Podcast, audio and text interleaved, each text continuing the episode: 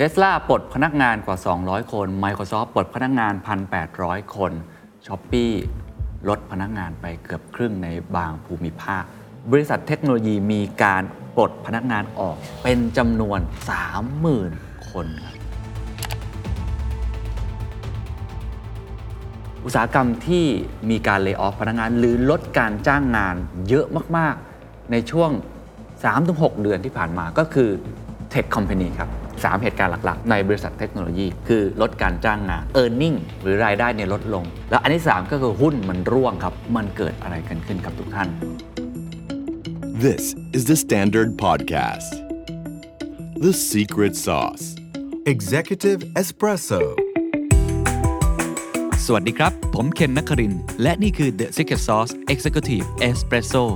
สรุปความเคลื่อนไหวในโลกเศรษฐกิจธุรกิจแบบเข้มข้นเหมือนเอสเปรสโซ่ให้ผู้บริหารอย่างคุณไม่พลาดประเด็นสำคัญ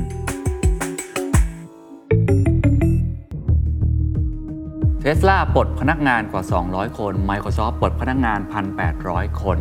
Shopee ลดพนักงานไปเกือบครึ่งในบางภูมิภาค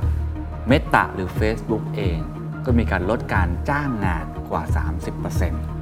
คำถามคือมันเกิดอะไรกันขึ้นกับทุกท่านตอนนี้คำคำหนึ่งที่ได้ยินเวลาอ่านข่าวบ่อยมากๆเลยนอกจากคำว่าดอกเบี้ย recession แล้วคือเรื่องของการ lay off ครับแต่ต้องบอกทุกท่านว่า lay off ไม่ใช่ในทุกๆอุตสาหกรรมนะครับบางอุตสาหกรรมยังเติบโตได้อุตสาหกรรมที่มีการ lay off พนักงานหรือลดการจ้างงานเยอะมากๆในช่วงสามถึงหก เดือนที่ผ่านมาก็คือ Tech Company ครับบริษัทเทคโนโลยีคำถามคือมันเป็นอย่างนั้นจริงใช่หรือไม่มันเกิดจากอะไรและแนวโน้มหลังจากนี้มันจะบอกอะไรและบทเรียนอะไรที่เราจะเรียนรู้ได้จากเรื่องนี้เดี๋ยวเราจะค่อยๆพาทุกท่านนะครับไปดูกันว่าจริงหรือเปล่าผมจะเล่าด้วยกันสามพาร์ทด้วยกันนะครับทุกท่านพาร์ทแรกก็คือมันเกิดอะไรกันขึ้นกันแน่ผมมโนไปเองหรือเปล่าก็เห็นข่าวไม่กี่บริษัทไม่ใช่หรือจริงๆแล้วมีกี่บริษัทกันแน่เดี๋ยวจะยกตัวอย่างให้ดูนะครับว่าทำไมพวกเราจึงมองว่ามันมีนัยยะสำคัญนะครับอันที่สองก็คือสาเหตุที่แท้จริงของมันเกิดจากอะไรเพื่อที่พวกเราแม้ว่าจะไม่ได้อยู่ในอุตสาหกรรมเทคโนโลยีจะได้ปรับตัวได้ถูกนะครับถ้าเกิดมันสะเทือนมาถึงพวกเราเนาะรวมทั้งคนที่ทำงานในสายนี้โดยตรงเนี่ยจะได้เห็นสัญญาณบางสิ่งบางอย่างนะครับแล้วก็พาร์ทที่สามครับว่าเออมันเป็นบทเรียนอะไรกับเราได้บ้างเราจะนำมาปรับใช้หรือว่าเรียนรู้อะไรได้บ้างซึ่งก็จะมีทั้งมุมมองส่วนตัวของผมเองนะครับแล้วก็มุมมองจากผู้เชี่ยวชาญหลากหลายด้านด้วยกันเดี๋ยวเราค่อยๆเดินทางไปด้วยกันนะครับไปอันแรกก่อนดีกว่าครับว่าเฮ้ยมันจริงหรือเปล่าที่มีการเลย์ออฟอะไรต่างๆเราจะเห็นเลยครับว่าตอนนี้มันเกิดสามเหตุการณ์หลักๆในบริษัทเทคโนโลยีหนึ่งคือลดการจ้างงานสองคือ earning หรือรายได้เนี่ยลดลงต้องย้ำกันทุกท่านว่าลดลงเนี่ยลดลงเมื่อเทียบกันแบบ year on year ก็คือเทียบจากปีที่แล้วหรือว่าปีก่อนหน้านั้นถ้าเกิดเทียบเป็นสิบปีเนี่ยต้องบอกว่าหลายบริษัทก็ยังเติบโตอยู่นะครับแล้วอันที่สามก็คือหุ้นมันร่วงครับโดยเฉพาะ year to date ครับ year to date ก็คือเทียบต้นปีมกราจนถึงปัจจุบันเนี่ยโอ้ต้องบอกว่ามูลค่าตามตลาดหลักทรัพย์เนี่ยลดไปค่อนข้างมากแสดงว่านักลงทุนเขาเห็นสัญญาณอะไรบางอย่างก็เลยย้ายเงินไปลงที่อื่นเดี๋ยวค่อยๆเจาะทีละประเด็นนะครับเอาอันแรกก่อนลดการจ้างงานและปลดพนักงานด้วยมีการเลย์ออฟนะครับในสหรัฐอเมริกามีตัวเลขนะครับว่าไม่กี่เดือนที่ผ่านมาบริษัทเทคโนโลยีมีการปลดพนักงานออกเป็นจำนวน สามหมื่น คนครับ สามหมื่น คนนะครับในบริษัทกลุ่มเทคโนโลยีนะครับยกตัวอย่างเช่น Meta บริษัทยันแม่ของ Facebook Instagram นะครับ WhatsApp อันนี้ผมก็เล่าบ่อยนะฮะมีแผนการในการลดการจ้างงานวิศวกรอย่างน้อย สามสิบเปอร์เซ็นต์ อันนี้ย้ำอีกครั้งว่าไม่ได้ปลดนะฮะลดการจ้างงานแต่ภายในเองถ้าเราไปสัมภาษณ์พนักงานพนักงานเริ่มเห็นกลิ่นตุ่ๆฮะบอกว่าอาจจะมีการปลดซึ่งอันนี้ยังไม่มีข้อมูลยืนยันที่แน่ชัดออกมา Netflix ครับก็มีการเลิกจ้างพนักงานราวๆสามร้อยรายหรือว่าประมาณ สามเปอร์เซ็นต์ Netflix นี่เจอการแข่งขันค่อนข้างเยอะเนาะ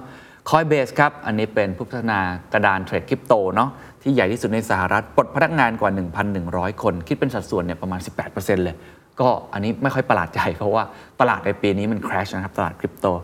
Tesla ประกาศเลิกจ้างพนักงานราวสองร้อยคนนะครับหลังจากเพิ่งแจ้งให้พนักงานเนี่ยกลับเข้ามาทำงานในออฟฟิศได้ไม่นานเองก็คืออาจจะไม่ได้ใช้เรื่องของ hybrid workplace มากนักนะครับ Microsoft เองอันนี้เป็นข่าวที่สำหรับผมเองค่อนข้างน่าสนใจเพราะว่าเขาเป็นบริษัทที่ค่อนข้างมั่นคงในระยะหลังๆเนาะทำเรื่องของ Microsoft Azure ทำ Cloud แล้วก็ไปลงทุนเรื่องของบริษัทเกมอะไรอย่างงี้นะฮะแต่มีพนักงาน หนึ่งแสนแปดหมื่น รายได้ทำการปลดไปประมาณ หนึ่งเปอร์เซ็นต์ เพื่อปรับโครงสร้างบริษัทก็ หนึ่งเปอร์เซ็นต์ จริงๆก็อาจจะฟังดูไม่เยอะแต่ถ้าเทียบกับพนักงานที่มีประมาณ หนึ่งแสนแปดหมื่น ก็เกือบๆ สองพัน นะฮะ หนึ่งพันแปดร้อย คนเลยทีเดียวอันนี้ก็ถือว่าเยอะนะอ่ะลองมาดูในภูมิภาคเราบ้างดีกว่านะครับหลายคนน่าจะได้เห็นข่าวนี้ Shopee นะฮะบริษัทอีคอมเมิร์ซเนาะยักษ์ใหญ่สัญชาติสิงคโปร์นะครับก็มีการประกาศปลดพนักงานในหลายประเทศพร้อมๆกันประเทศไทยก็โดนไปด้วยนะครับประเทศไทยเนี่ยถูกเลิกจ้างไปจากข่าวนะฮะประมาณสามร้อยคนแล้วก็ยังถอนตัวนะครับในภูมิภาคเช่นอินเดียฝรั่งเศสสเปนก็คือถอยทัพออกมานะครับ คริปโต ดอท คอม ครับก็เป็นบริษัทเว็บเทรดคริปโตนะครับรายใหญ่ของสิงคโปร์ลดพนักงาน ห้าเปอร์เซ็นต์ หรือว่าประมาณสองร้อยหกสิบคนนะครับยังมีสตาร์ทอัพรายหนึ่งนะครับที่เป็นแพลตฟอร์มเทคโนโลยีทางการศึกษาขนาดใหญ่อันดับสองของอินโดนีเซียนะครับชื่อ Genius เนี่ยนะฮะได้ตัดสินใจเลิกจ้างพนักงานกว่าสองร้อยคนเช่นเดียวกัน ซี เอ็น บี ซี เขารายงานครับว่าในสิงคโปร์มีการเปิดรับพนักงานด้านเทคโนโลยีเนี่ยลดลงนะฮะจาก เก้าพันสองร้อย ตำแหน่งเมื่อเดือนกรกฎาคมและสิงหาคมปีสองพันยี่สิบเอ็ดนะครับเหลือเพียง แปดพันแปดร้อยห้าสิบ ตำแหน่งอ่านี่ก็เห็นตัวเลขทั้งหมดนะครับแล้วก็อย่างที่ผมเล่าครับว่านอกจากการปลดนะครับยังมีการชะลอการจ้างงานอ่าที่เห็นอย่างชัดเจนภาษาอังกฤษบางทีใช้คำว่า hiring freeze ก็คือ freeze เอาไว้ก่อนหยุดเอาไว้ก่อนนะครับไม่ว่าจะเป็น Google หรือว่า Alphabet นะฮะ Apple Twitter Amazon นะครับ Amazon เนี่ยบอกว่าครั้งนี้เป็นการลดการจ้างงานพนักงานมากที่สุดเลยนะครับตั้งแต่ปีสองพันสิบเก้าเป็นต้นมานะครับถึงขนาดที่ The Washington Post ครับสำนักข่าวในสหรัฐอเมริกานะระบุนะฮะในบทความว่าการเลิกจ้างและการชะลอตอนนี้ถือว่าเป็นเรื่องปกติแล้วฮะธรรมดาแล้วฮะในซิลิคอนวัลเลย์คือการให้พนักงานออกหรือว่าการหยุดไว้ก่อนที่จะรับพนักงานเข้ามาเนี่ยกลายเป็นเรื่องปกติจากเดิมที่ก่อนหน้านี้เราเห็นนะครับว่าโอ้โหบริษัทเทคเติบโตอย่างก้าวกระโดดเนาะตั้งแต่เกิดโควิด สิบเก้า เป็นต้นมาจ้างพนักงานเยอะมากเลย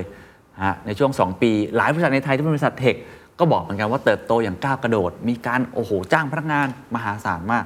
แต่ตอนนี้ทิศทางมันเริ่มเปลี่ยนไปนะครับ อ, อย่างไรก็ตามครับคุณเจฟฟี่โจครับกรรมการผู้จัดการของ Venture Capital อย่าง Alpha เจ ดับเบิลยู ซี นะครับได้ให้ความเห็นไว้ที่น่าสนใจเขาบอกว่าตอนนี้แหละครับที่เราจะเห็นความแตกต่างระหว่างบริษัทที่ดี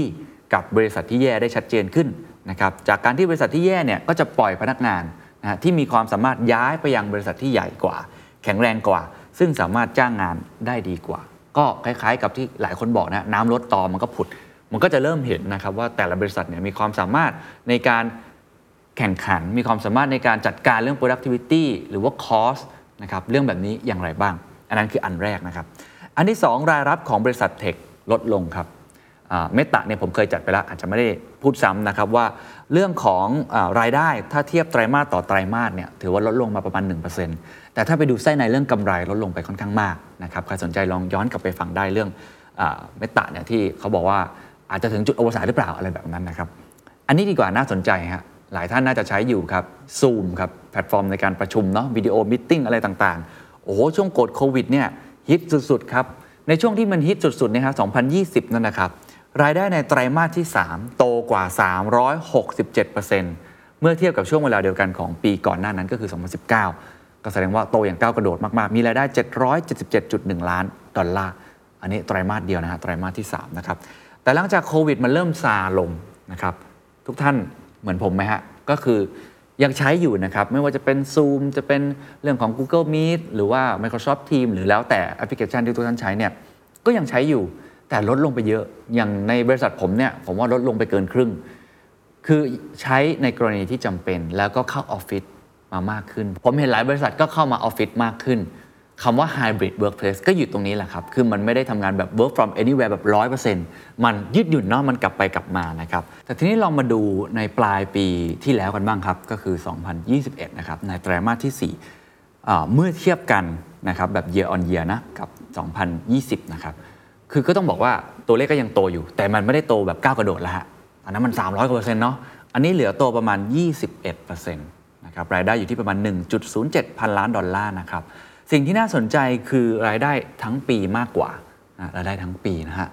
อย่างปีที่ผ่านมาเนี่ยรายได้อยู่ที่ประมาณ สี่พัน ล้านนะครับทั้งปีเลยนะ Wall Street คาดการณ์กันไว้นะครับว่าปีนี้เนี่ยน่าจะอยู่ที่ สี่จุดเจ็ดห้าพันล้านเห็นไหมก็เพิ่มขึ้นพอสมควรนะแต่ทาง Zoom เองคาดการณ์รายรับของตัวเองครับว่าอยู่ที่ สี่จุดห้าห้า เห็นอะไรไหมครับปีที่แล้วได้มาสี่ใช่ไหมฮะ สี่พัน ล้านเนาะปีนี้ตอนแรกนักลงทุนหรือว่าทางสำนักข่าวหลายที่คาดการณ์นะว่าน่าจะประมาณ สี่จุดเจ็ด แต่ทาง Zoom เองออกมาคาดการณ์ว่ารายรับน่าจะอยู่ที่ สี่จุดห้า แสดงว่ามันไม่ได้เติบโตแบบก้าวกระโดดแล้วก็ถ้าดูตามนี้ก็คืออ่าผมไม่แน่ใจว่าราคามัน price in ไปแล้วหรือยังนะในแค่ของตลาดหลักทรัพย์ด้วยเนี่ยถ้าเห็นราคาการคาดการณ์รายรับแบบนี้นะครับแต่อย่างน้อยสิ่งที่เราบอกทุกท่านได้ก็คือว่ามันไม่ได้เติบโตแบบก้าวกระโดดแบบเหมือนช่วงโควิดอีกต่อไปนะครับแต่ถือว่าทาง Zoom ก็ยังทำได้ดีอยู่นะฮะอ่ะมาดูอีกอันนึงมากดีกว่า Tinder ครับ Tinder หลายท่านอาจจะใช้ปัดซ้ายปัดขวาเนาะเติบโตแบบเร็วมากๆเลยแหมไม่รู้เหมือนกันเนาะช่วงโควิดหรือก่อนโควิดเนี่ยก็ถือว่าคนก็คงเหงานะฮะก็ปัดซ้ายปัดขวากันนะครับถ้าเราไปดูงบนะฮะจะเห็นชัดเจนเลยในเรื่องของรายได้ตั้งแต่ปี สองพันยี่สิบ เป็นต้นมาไล่ไปเลยนะ คิว หนึ่ง ถึง คิว สี่ นะครับผมลองอ่านให้ฟังคร่าวๆห้าร้อยสิบสี่เป็นห้าร้อยห้าสิบห้าล้านนะฮะแล้วก็เป็นหกร้อยสามสิบเก้าแล้วก็เป็นหกร้อยห้าสิบเอ็ดโอ้โหสองพันยี่สิบนี้โตขึ้นมาเรื่อยๆสองพันยี่สิบเอ็ดครับยังโตออกอีกขึ้นอีกนะครับ คิว หนึ่ง เป็นหกร้อยหกสิบเจ็ดเป็นเจ็ดร้อยเจ็ดเป็นแปดร้อยหนึ่งแล้วก็แปดร้อยหกครับเห็นไหมฮะโตตลอดแต่สองพันยี่สิบสองครับ คิว หนึ่ง ครับลดลงเหลือเพียงเจ็ดร้อยเก้าสิบแปดครับและ คิว สอง เจ็ดร้อยเก้าสิบสี่เห็นไหมครับคือมันไปพีคเนี่ยในช่วง คิว สาม คิว สี่ ของปี สองพันยี่สิบเอ็ดแสดงว่ามันเริ่มนิ่งลงแล้วก็ตกลงมาบ้างนะครับซึ่งก็ทำให้ตอนนี้เองนะครับ Match Group บริษัทแม่ของ Tinder นะครับกล่าวว่าแนวโน้มในช่วงครึ่งหลังของปีนี้สองพันยี่สิบสองเนี่ยยังคงมีความไม่แน่นอนอย่างมากบริษัทก็เลยทำการลดเงินทุนสำหรับการวิจัยและพัฒนาที่เกี่ยวข้องกับเรื่องที่เขามองว่ายังอาจจะไม่จำเป็นหรือว่าไม่รู้ว่าอนาคตจะเป็นยังไงหลายท่านอาจจะพอเดาได้ เว็บ ทรี ครับแล้วก็ Metaverse คือรู้สึกว่า ม, มันอาจจะยังไม่ใช่ในช่วงเวลานี้แล้วกันเนาะแล้วก็ยกเลิกการออกเหรียญ Tinder Coin ไปเรียบร้อยแล้วนะครับอันนี้คือเล่าให้เห็นภาพนะครับอันที่สามที่เป็นเหตุการณ์ที่เกิดขึ้นก็คือเรื่องหุ้นครับเราจะเห็นเลยนะครับว่าความรู้สึกของนักลงทุนต่อหุ้นเทคโนโลยีเนี่ยตอนนี้ลดลงค่อนข้างมากนะครับผมอยากจะยกคำพูดของดร.นิเวศนะครับเหมวชิระวรากรนะครับนักลงทุน วี ไอ เนาะเขียนเคยเขียนเอาไว้เลยว่ามันคืออวสานของหุ้นเทคนะฮะแต่ต้องเข้าใจก่อนว่าไม่ใช่บริษัทแย่ลงหรือว่ามีบทบาทน้อยลงนะครับยังมีอยู่แต่เป็นเรื่องของราคาหุ้นที่ช่วงนึงขึ้นไปมากจนเกินไปและการเติบโตของบริษัทที่จะเติบโตช้าลงบางคนใช้คำว่าบับเบิ้ลครับฟองสบู่นั่นเองหลายคนบอกฟองสบู่แตกไปแล้วเรดาริโอถ้าจำได้ผมเคยจัดไปตอนนึงเนี่ยฟองสบู่มันไม่ถึงกับแตกนะมันฟีบละมันเริ่มฟีบขึ้นมาถึงจุดที่มันพีคไปแล้วระดับหนึ่งก็คือโอเฮโลกันเข้าไปเนาะตอนนี้ก็อยู่ในช่วงที่เติบโตช้าลงแล้วแล้วก็มันไม่ได้พีคแบบเหมือนเดิมอีกต่อไปนะครับก็จะเห็นว่าหุ้นเนี่ยโอ้โหเทียบกับต้นปีเนี่ยตกไปค่อนข้างมากนะครับนั่นคือเหตุการณ์ที่เกิดขึ้นครับก็จะเห็นได้ว่าผมไม่ได้มโนนะฮะมันเป็นอย่างนั้นจริงๆนะครับมีการปลดพนักงานมีเรื่องของรายได้ที่อาจจะไม่ได้ตุ้มต้ามนะเหมือนในช่วงโควิดสิบเก้าแล้วก็เรื่องของราคาหุ้นนะครับที่กดดันค่อนข้างมากจากหลากหลายปัจจัยนะครับทีนี้มาถึงสาเหตุกันดีกว่าลองลองคิดกันดูไหมครับว่าเออสาเหตุมันเกิดขึ้นจากอะไรอย่างที่ผมเล่าไปแล้วว่ามันมีการวิเคราะห์ได้หลากหลายรูปแบบนะครับแต่ว่าสิ่งที่ผมอยากจะเอามาเล่ากันเนี่ยจะให้เห็นนะครับว่าไอ้สามสาเหตุหลักๆที่ผมคิดว่ามีส่วนสำคัญอย่างยิ่งนะครับคือสามเหตุดังนี้นะครับอันที่หนึ่งคือเรื่องของโควิดครับโควิดเนี่ยมันทำให้หลายๆบริษัทเนาะได้รับผลประโยชน์ตรงนี้ไปค่อนข้างเยอะนะฮะนักลงทุนก็แห่เข้าไปลงทุนในบริษัทเหล่านั้นค่อนข้างเยอะนะครับแต่พอโควิดมันซาเนี่ยโลกที่เราคิดว่ามันจะไปทางนั้นแบบสุดริมถึงประตูอ่ะใช้คำนี้แล้วกันมันก็ไม่ใช่อย่างนั้นผมยกตัวอย่างสักสองตัวอย่างแล้วกันหนึ่งเรื่องของการช้อปปิ้งออนไลน์หรือว่าสั่งอาหารมากินที่บ้านกินที่ออฟฟิศอะไรแบบเนี้ยผมคิดว่าช่วงที่เราโควิดล็อกดาวน์โอ้โหเราสั่งกันเราซื้อกันเยอะมากถ้าเทียบอาจจะเป็น ร้อยเปอร์เซ็นต์ แต่พอกลับมาเปิดอีกครั้งเมืองเราก็จะเห็นได้ว่าเราก็ยังสั่งอยู่เทรนด์มันยังไปทางนี้แหละครับแต่มันไม่ได้สูงเหมือนกับตอนที่เราล็อกดาวน์ยังไงเราก็ยังอยากกินข้าวเนาะกับเพื่อนๆของเรายังไงเราก็ยังอยากไปเดินซุปเปอร์มาร์เก็ตบ้างอ่ะหรือไปเดินร้านรองเท้าที่เราอยากได้อยากจับของจริงงั้นไอ้เรื่องเนี้ยไอ้ออฟไลน์กับออนไลน์เนี่ยมันไม่ใช่ว่าไปทางไหนสุดทาง อะไรแบบนั้นนี่คือสถานการณ์ที่เกิดขึ้นนะครับอันที่สองก็คือเรื่องของมรสุมทางเศรษฐกิจก็คือปัจจัยภาพตลาดโดยรวมทั้งหมดก็ตั้งแต่เรื่องของเงินเฟ้อนะครับแล้วก็การขึ้นดอกเบี้ยนะครับก็คือปั๊มเงินเข้ามาเยอะๆเริ่ม คิว อี คิว ที แล้วก็มีการขึ้นดอกเบี้ยจนเศรษฐกิจถดถอยในตอนนี้นะครับสถานการณ์หลายอย่างเนาะแล้วก็อันที่สามก็คือในตลาดการแข่งขันเองของบริษัทเทคเนี่ยก็มีการแข่งขันกันมากขึ้นคือมันไม่ได้เป็นบริษัทใดบริษัทหนึ่งที่โอ้โหชนะแล้วชนะโลดไปเลยเหมือนแต่ก่อนยกตัวอย่างเช่น Netflix ตอนนี้คู่แข่งเพียบนะใช่ไหมคือคุณทำได้ในช่วง ห้าหก ปีแรกเป็น disruptor เลยแต่พอคนเห็นว่าตลาดนั้นมันน่าสนใจดิสนีย์อ่าอย่างนี้ใช่ไหมก็ดึงหนังของตัวเองออกมาเลยแล้วก็ทำ Disney Plus ขึ้นมาแข่งกับ Netflix โดยเฉพาะแบบนี้เป็นต้นนะครับการแข่งขันมันเยอะขึ้นด้วยเดี๋ยวค่อยลงรายละเอียดกันนะครับอันแรกก่อนนะครับเรื่องของโควิดจบลงนะครับหรือว่าซานั่นเองนะครับแล้วก็จะอย่างที่ผมยกตัวอย่างเนาะสังคมออนไลน์หรืออะไรต่างๆที่ได้รับผลประโยชน์เนี่ย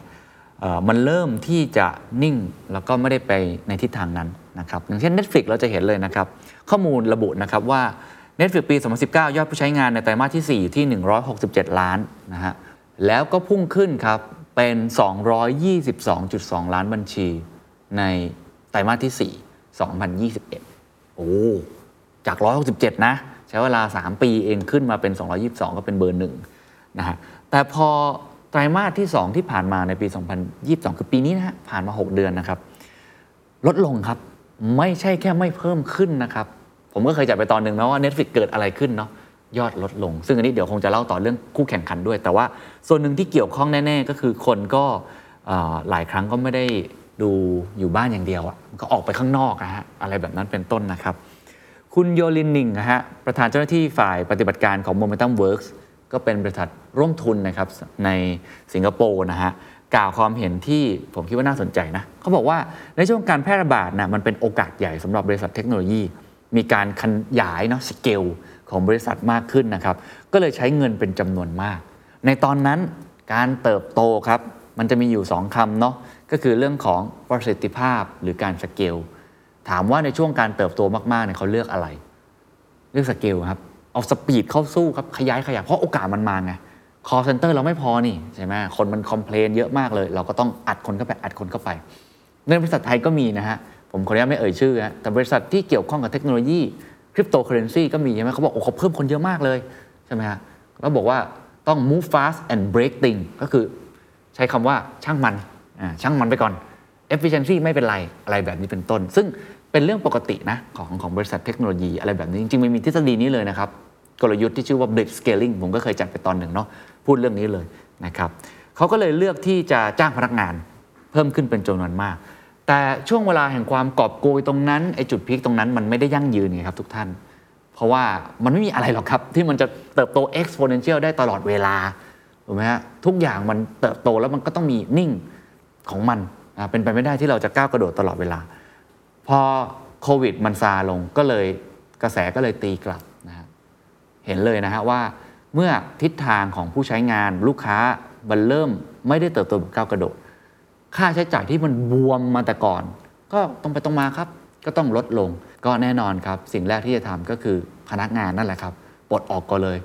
อะไรแบบนี้เป็นต้นนะครับมันทำให้การปลดพนักงานก็เลยเกิดขึ้นนะครับคุณโยลินยังบอกต่อครับว่าบริษัทมันขยายมากๆก็เกิดการจ้างงานจำนวนมากแล้วก็ดึงดูดพนักงานมากๆเข้ามาแล้วก็เกิด talent war ถูกไหมโอ้แย่งชิงกันเต็มไปหมดเลยนะครับเกิด the great resignation the great reshuffle คนย้ายไปย้ายมามากมายมหาศาลนะครับซึ่งตอนนี้มันก็เป็นเอฟเฟกต์หลังจากนั้นนะพอย้ายไปย้ายมาโอ้โหไอตัวค่าตัวมันก็เยอะเกินไปกว่าที่ควรจะเป็นใครดูฟุตบอลก็จะรู้เรื่องนี้นะครับบางทีมันอัพค่าตัวกันเวอร์เกินไปมันไม่เฮลตี้อ่ามันไม่ได้สมเหตุสมผลมากนักช่วงนี้บริษัทเห็นทิศทางไม่ค่อยดีฮะก็อ่ะถ้าอย่างนั้นไอที่เพิ่มรวมๆไปเจาะมันออกบ้างละกันก็มีการเลิกออฟคนออกหรือลดการจ้างงานนี่คือเหตุผลแรกเหตุผลที่สองนะครับเรื่องของมรสุมเศรษฐกิจนะครับก็ผมคงไม่พูดเยอะเนาะการขึ้นดอกเบี้ยซึ่งต่อเนื่องมานะครับจากเรื่องเงินเฟ้อที่สูงที่สุดซึ่งต้องบอกว่ามันเกิด Black Swan เกิดขึ้นด้วยปัจจัยหนึ่งที่ทำให้คนไม่คิดที่จะเกิดขึ้นนะครับก็คือเรื่องสงครามรัสเซียยูเครนอันนี้กระทบมากๆในเรื่องของราคาพลังงานนะครับ แล้วก็ตอนนี้ยังมีไต้หวันอีกนะก็ต้องจับตากันต่อไปช็อปซัพพลายเชนหรือว่าจีนซีโร่โควิดเองทำมาค้าขายมากขึ้นนะครับต้นทุนด้านซัพพลายมันก็เพิ่มขึ้นมันก็เลยทำให้เรื่องของเศรษฐกิจต่างๆเนี่ยต้องถูกการจัดการนะครับพอสหรัฐขึ้นดอกเบี้ยมันก็เลยความเสี่ยงที่จะเกิดเศรษฐกิจถดถอยหรือบางคนบอกเกิดไปแล้วกำลังซื้อลดลงอะไรต่างๆเนี่ยรวมทั้งต้นทุนในการกู้ยืมนะครับแล้วก็ต้นทุนที่เรากู้ยืมไปแล้วนะครับก็จะเสียมากขึ้นด้วยอะไรแบบนี้เป็นต้นนะครับมันก็ทำให้ฝั่งคนที่เป็นบริษัทเทคเนี่ยก็มองไปข้างหน้าสมมติทุกท่านเปิดร้านก๋วยเตี๋ยวอยู่ครับปกติขายได้สิบชามต่อวันเอาสมมติแล้วกันนะฮะมองไปในอนาคตครับเริ่มเห็นแล้วว่าโอ้โหเศรษฐกิจถดถอยไม่ค่อยดีกำลังซื้อไม่ค่อยดีแล้วจากคนที่ปกติเดินเข้ามาซื้อก๋วยเตี๋ยวเราได้ประมาณสิบชามต่อวันเขาอาจจะลดลงก็ได้บางคนอาจจะบอกว่าทำมาม่ากินที่บ้านแทนแล้วกันไม่มาซื้อบริษัทเทคเขาก็เห็นตรงกันครับเขาก็มีข้อมูลเขามี data อยู่แล้วนะครับทำให้มีการปลดพนักงานออกอะไรต่างๆแบบนี้นะครับตัวอย่างที่ชัดเจนแล้วก็ทางผู้บริหารก็ออกมาพูดเองครับ Tesla ครับ Tesla ก็ออกมาพูดเองครับว่ารู้สึกแย่มากกับสภาพเศรษฐกิจก็คือคุณอีลอน มัสก์นั่นแหละครับจ้างคนเยอะมากจนเกินไปออกมายอมรับเลยนะครับโรบินฮูดนะครับแอปเทรดหุ้นชื่อดังเนาะจากสหรัฐอเมริกาก็ทำการเลิกจ้างพนักงาน เก้าเปอร์เซ็นต์ ให้เหตุผลนี้เช่นเดียวกันครับออกข่าวเลยว่าเศรษฐกิจในเชิงมหาภาคเนี่ยมันตกต่ำเงินเฟ้อแล้วก็สกุลเงินดิจิตอลที่ลดลงนะครับหรือว่า OpenSea Coinbase อะไรต่างๆพวกนี้ก็เช่นเดียวกันจากสภาวะเศรษฐกิจแบบนี้นะครับเพราะฉะนั้นเนี่ยก็ต้องย้ำเลยว่าทางบริษัทเทคเขาก็เห็นเหมือนกันว่าสภาพตลาดมองไปข้างหน้าเนี่ยมันดูไม่ค่อยดีนักมองไปข้างหน้าเนี่ยมันเห็นพายุที่กำลังจะเกิดขึ้นนะฮะก็คิดว่างั้นเราเก็บคองเอาข่าวดีกว่าประหยัดเงินไว้ก่อนดีกว่าฝั่งมาร์ค ซักเคอร์เบิร์กก็พูดเลยนะฮะว่านี่ไงเศรษฐกิจมันถดถอยเป็นช่วงเวลาที่ย่ำแย่ที่สุดในรอบสิบปีเหมือนกันตั้งแต่เข้าตลาดหลักทรัพย์มาฉะนั้นก็ขอควบคุมค่าใช้จ่ายเอาไว้ก่อนมีคำพูดจากผู้เชี่ยวชาญนะครับคุณแอนดรูว์ชาเลนเจอร์นะครับรองประธานอาวุโสจาก Challenger Gray and Christmas นะครับเขากล่าวไว้นะครับว่าบริษัทเทคเนี่ยนะที่เติบโตมาอย่างรวดเร็วในช่วงก่อนหน้านี้นะครับก็คงจะต้องเผชิญกับสภาวะกดดันแต่ยังมีหลายอีกหลายๆอุตสาหกรรมนะครับที่เขามองเหมือนกันว่าก็เผชิญกับลูกค้าที่เติบโตช้าลงหรือว่ากำลังซื้อที่อาจจะลดลงด้วยเช่นอสังหาริมทรัพย์การเงินหรือ delivery อันนี้ต้องบอกว่ามันแล้วแต่บริษัทด้วยไม่ใช่บอกว่าจะเป็นทั้งหมดนะครับแต่อสังหาริมทรัพย์ผมว่าก็เห็นภาพเช่นเดียวกันเนาะในประเทศไทยพอมีการขึ้นดอกเบี้ยเนี่ยต้นทุนของซัพพลายเออร์ทั้งหมดที่ต้องซื้อซื้อปูนซื้อหินอ่อนเนี่ยมันก็สูงขึ้นนะครับในขณะเดียวกันคนจะมากู้ซื้อบ้านครับก็คิดหนักขึ้นนะถ้าเกิดว่าดอกเบี้ยมันขึ้นอะอะไรแบบนี้เป็นต้นนะครับแต่ผมต้องบอกว่าเรื่องของอสังหาริมทรัพย์เราเรายังไม่ได้เห็นข่าวที่ชัดเจนขนาดนั้นว่ามีการปลดพนักงานอะไรแบบนั้นแต่ว่าอธิบายเห็นภาพถึงเอฟเฟกต์นะครับของเศรษฐกิจที่มันมีแนวโน้มว่าขึ้นลงมันไม่ค่อยดีนะครับสามครับก็เป็นการแข่งขันแย่งชิงของผู้ใช้งานนั่นเองชัดเจนนะอีคอมเมิร์ซ Shopee Lazada อะไรแบบนี้นะครับในประเทศไทยเราเห็นการถอยทับไปแล้วเนาะของ เจ ดี Central อะไรแบบนี้นะครับมีการปรับโครงสร้างอะไรภายใน Netflix เองก็อย่างที่ผมเล่าครับก็โอ้โหแข่งขันกันสูงมากเลยนะตอนนี้ทุกคนก็กระโดดลงมานะครับ เอช บี โอ นะครับล่าสุดก็ Amazon Prime ก็มาในเมืองไทยแล้วใช่ไหมครับหรือว่า uh, Warner Brothers ผมเห็นข่าวอยู่หลัดๆเหมือนกันนะว่าจะกระโดดเข้ามาในตลาดนี้การแข่งขันก็สูงขึ้นไอ้รายได้ที่เราใช้คำว่า Winner Takes All มาตลอดก็เริ่มต้องไปแชร์คนอื่นแล้วเค้กก็ต้องแบ่งคนอื่นก็อันนี้ธรรมชาติของธุรกิจอยู่แล้วก็เป็นแบบนี้เพียงแต่บริษัทเทคเนี่ยมัน winner takes all มันนานมากๆตอนนี้มันมีการแข่งขันเพิ่มมากขึ้นชัดเจนที่สุดคือ Facebook ครับ Facebook นี่ winner take all มาเป็นสิบปีใช่ไหมฮะมันโซเชียลมีเดียแบบโอ้โหแชมเปี้ยนอะตอนนี้ก็เกิด TikTok นะครับมันรายได้อาจจะสู้ไม่ได้การสมัครสมาชิกของคนที่มันเล่นเนี่ยอาจจะยังสู้ไม่ได้นะแต่ว่าตัวเปอร์เซ็นต์การเติบโตและการ migrate และการอพยพไปเนี่ยค่อนข้างชัดเจนมากในตอนนี้นะครับผมมีคอมเมนต์ของอีกสักคนหนึ่งแล้วกันนะครับที่ผมคิดว่าเขาพูดได้น่าสนใจคุณ Chris Yeh นะครับพอดีได้สัมภาษณ์เขานะเขาเป็นผู้เขียนร่วมกับคุณ Reid Hoffman คนที่คนก่อตั้ง LinkedIn แล้วก็ขาย Microsoft นะครับหนังสือที่ชื่อว่า Blitz Scaling แหละเอ่อพอดีเขาอยู่ในวงการเลยแล้วเขาก็เห็นการเปลี่ยนแปลงมาหลายยุคหลายสมัยตั้งแต่ .com boom subprime นะครับจนมาถึงยุคในปัจจุบันก็เลยถามเขาในเรื่องนี้ว่ามองไปข้างหน้าเป็นยังไงคิดยังไงกับบริษัทเทคที่ตอนนี้เลย์ออฟกันค่อนข้างมากนะครับเขาบอกว่ามันก็เป็นเรื่องปกตินะคือตอนนี้เนี่ยมันเฟดทำอะไรไม่ได้หรอกนอกจากการที่จะต้องมีการเพิ่มดอกเบี้ยนะฮะเพราะว่า เรื่องของอัตราเงินเฟ้อมันสูงซะขนาดนี้เพิ่มเพื่ออะไรก็เพื่อลดความร้อนแรงโอเวอร์ฮีทของเศรษฐกิจในตอนนี้ซึ่งเขาก็เลยบอกว่ามันหลีกเลี่ยงยากที่จะไม่เกิดนะครับสภาวะเศรษฐกิจถดถอยนะครับแต่ถึงอย่างนั้นอุตสาหกรรมก็ไม่ได้กระทบเท่ากันอย่างที่เรากล่าวไปแล้วนะครับอุตสาหกรรมเว็บสามเนี่ยน่าจะหนักเพราะว่าโลกมันยังไม่แน่นอนเมตาเวิร์สเนี่ยน่าจะหนักนะครับหรือว่าอุตสาหกรรมเทคที่เติบโตมาอย่างก้าวกระโดดในตอนนี้เนี่ยก็อาจจะโดนเยอะค่อนข้างมากนะครับแต่ถ้าอุตสาหกรรมอื่นๆที่เป็นฟันดาเมนทัลอุปโภคบริโภคบางคนเรียกว่าเป็นหุ้นแบบดิเฟนซีฟนะบางคนเรียกว่าเป็นหุ้นแบบที่มัน value อ่ะเออคือยังไงก็เป็นสิ่งของที่จำเป็นที่ต้องใช้อ่าเราต้องซื้อไก่มากินป่ะครับ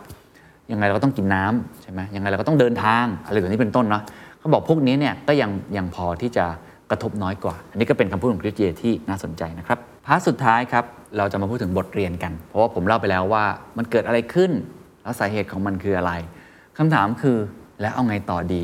จริงๆต้องบอกว่าคำตอบเนี่ยหลากหลายมุมมองได้มากๆเลยนะครับผมอาจจะแชร์มุมมองจากคุณคริสเยแล้วกันเนาะที่เขียนหนังสือ Biz Scaling ผมว่ามีมุมมองที่น่าสนใจแล้วก็อาจจะเป็นมุมมองของผมเองแหละครับเอามุมมองคุณคริสเยก่อนนะฮะเขาบอกว่าตอนนี้คู่มือในการฝ่าวิกฤตในตอนนี้ไม่ว่าคุณจะอยู่ในอุตสาหกรรมไหนก็ตามทีนะครับก็คงจะต้องมีทักษะเรื่องการปรับตัว resilient นะหรือว่า agility อะไรแบบนั้นนะครับข้อนี้เป็นเรื่องที่สำคัญมากที่สุดนะครับทำยังไงให้เราปรับตัวได้เร็วที่สุดแต่เขาก็ยังมองอย่างนี้ครับว่าแม้ว่าช่วงนี้มันจะเป็นบางคนบอกเป็นช่วงที่มันสะดุดล้มอ่ะคือชะงักไปบ้างในเรื่องของอุตสาหกรรมเทคโนโลยีแต่คุณคริสเยมองอย่างนี้เขามองว่ายังไงเทรนด์ดิจิทัลก็มาอยู่แล้วเทรนด์เทคโนโลยีมันมาอยู่แล้วนะครับเพราะฉะนั้นทางมันไปทางนี้แหละแต่ตอนนี้อาจจะสะดุดบ้างใครของจริงใครของไม่จริงมันก็จะเห็นในตอนนี้น้ำลดเป็นต่อผุดเพราะฉะนั้นกลับมาที่ตัวเองครับไม่ว่าคุณจะเป็นคนทำงานเป็นผู้บริหารเป็นผู้ประกอบการเนี่ยต้องบอกว่ายังไงเรื่องเทคโนโลยีก็ยังเป็นเรื่องที่สำคัญอยู่ดีแล้วเขาบอกว่าช่วงเวลานี้เป็นช่วงเวลาที่ดีในการ transform ตัวเองนะครับใคร transform ไปแล้วก็ต้อง transform ไปเรื่อยๆนะครับเพื่อจะได้ปรับตัวเข้ากับโลกให้ได้มากที่สุดเนาะตอนนี้เป็นช่วงเวลาที่ดีที่ทำ digital transformation หรือเรื่องของเทคโนโลยีนะครับอาจจะสำคัญกว่าเทคโนโลยีมากๆในมุมมองของผมเนาะลูกค้าครับยังไงเรื่องนี้ก็ยังไม่เปลี่ยนครับใครที่เข้าใจลูกค้าได้มากกว่าใครที่เข้าใจความทุกข์ของลูกค้า pain point ของลูกค้า need ความต้องการของลูกค้าซึ่งมันเปลี่ยนไปตลอดนะครับใช่ไหมฮะมันเปลี่ยนไปตลอดเลยมันมีทั้งแบบที่เป็น basic need ที่มันไม่เปลี่ยนกับแบบที่มันเปลี่ยนไปตามยุคสมัยอะไรแบบนี้ด้วยเราก็ต้องพยายามนะครับที่จะติดตามตรงนี้เนาะแล้วก็กลับมาฮะถามกับตัวเองว่าแล้ว product หรือ service ของเราเนี่ยตอบโจทย์เรื่องพวกนี้มากน้อยแค่ไหนนะครับนี่เป็นคำแนะนำของคุณคริสเยนะครับส่วนของผมเองผมว่าเป็นสัจธรรมเช่นเดียวกันนะครับไม่มีอะไรหรอกครับที่มันจะเติบโตแบบก้าวกระโดดตลอดเวลามันไม่มีหรอกฮะโลกแบบนั้นนะครับส่วนใหญ่เนี่ยทุกอย่างเนี่ยมันก็มีการปรับสมดุลของมันนะครับ